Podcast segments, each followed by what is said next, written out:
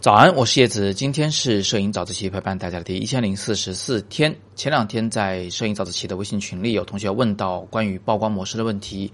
因此呢，我就觉得还是有必要再把摄影的基础知识再讲一讲。那曝光模式这个事儿呢，下次再说。我们今天呢，先看看有关曝光模式的一个非常非常基础的摄影知识——曝光三要素。但是这一次呢，我给你们提供一个新的工具，有助于你们理解曝光三要素之间的关系以及它们各自的一个画面效果。这个工具呢是一个图表，我们现在已经无从考证它是谁制作的了。我们知道的呢是这个图表在网上啊流传的非常的广，大家都觉得它非常的直观。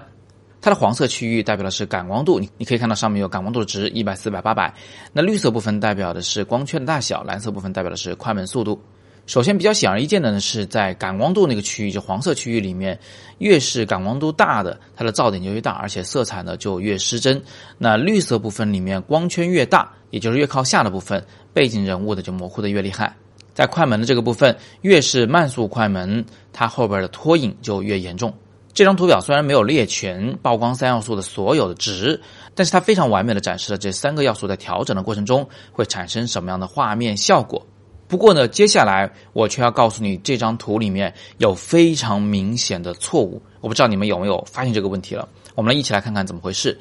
这个图表呢，它的本意并不是简单的展示一下曝光三要素各自的一个效果，其实呢，它还想展示这三个要素之间的一个配合关系。现在黄色的感光度的那个区域里面，顺时针方向是变得越来越大，逆时针方向会变得越来越小。而在绿色的光圈和蓝色的快门速度这两个区域里面呢，刚好相反，是逆时针变得越来越大，顺时针变得越来越小。你看，光圈和快门值的这个大小的罗列方向刚好跟感光度相反的，也就是说，你可以把整个圆圈啊理解为一个大转盘，然后你只需要转动这个转盘的外围，就总会得到一个正确的曝光。因为每次你调整光圈和快门值的时候，相应都会有一个不同的感光度值来相匹配。问题就出在这里了，你会发现这张表格里的曝光三要素的值啊很不规律。比如说绿色的光圈部分，它从二点八、五点六、八到十六，分别是两档、一档、两档的关系；而蓝色的快门值部分，一百二十五分之一秒、三十分之一秒、一分之一秒和四分之一秒，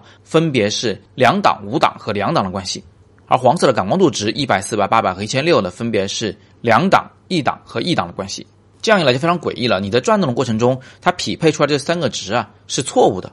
大小的方向倒是对的，但是它的值是完全错误的。所以这样一来就会很让我们疑惑了。因此呢，我完全重绘了这个表啊，并且把英文部分也改成了中文部分，放在下图中是比较清晰的，大家可以收藏保存一下。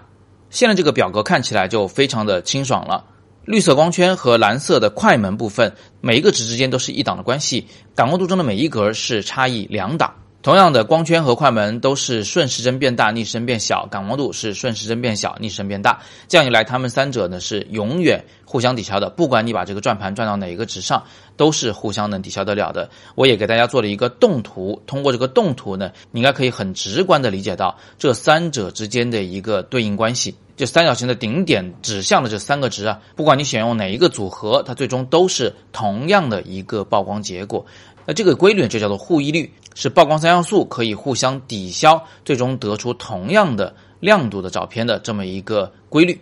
所以，我们在这个新的图表基础上再次做一个回顾啊。这个图表呢，揭示了两个重要的问题。第一个呢，就是光圈、快门、感光度是互相配合的，对于曝光结果而言，它们是可以互相抵消的。也就是说，想拍出同样的曝光结果照片你可以用好几种不同的光圈、快门、感光度搭配方法，这是其一。其二，这张图表非常清晰地揭示了光圈、快门、感光度各自的画面效果。光圈可以控制景深大小，也是背景前景的模糊程度；快门可以控制运动事物是否足够清晰或者有拖影；感光度会带来噪点，并且会让色彩有所失真。那你现在应该明白了，既然这三个要素各自有各自的效果，它们之间可以互相交换，那么我们在摄影的时候就可以玩出很多的花样来。同样一个亮度的场景，我们可以用大光圈，也可以用小光圈，可以用高速，也可以用低速快门，可以用高感光度，也可以用低感光度。这里面呢，给了我们很多玩创意的余地。但不管怎么创意，最后的画面效果一定是和主题相贴切的，好吧？那今天我们就先聊这么多啊。关于曝光，其实是一个很大的话题，有空我们再继续讲。那更多摄影好课呢，请见底部阅读原文。今天是摄影早自习陪伴大家的第一千零四十四天，我是叶子，每天早上六点半，微信公众号“摄影早自习”。不见不散。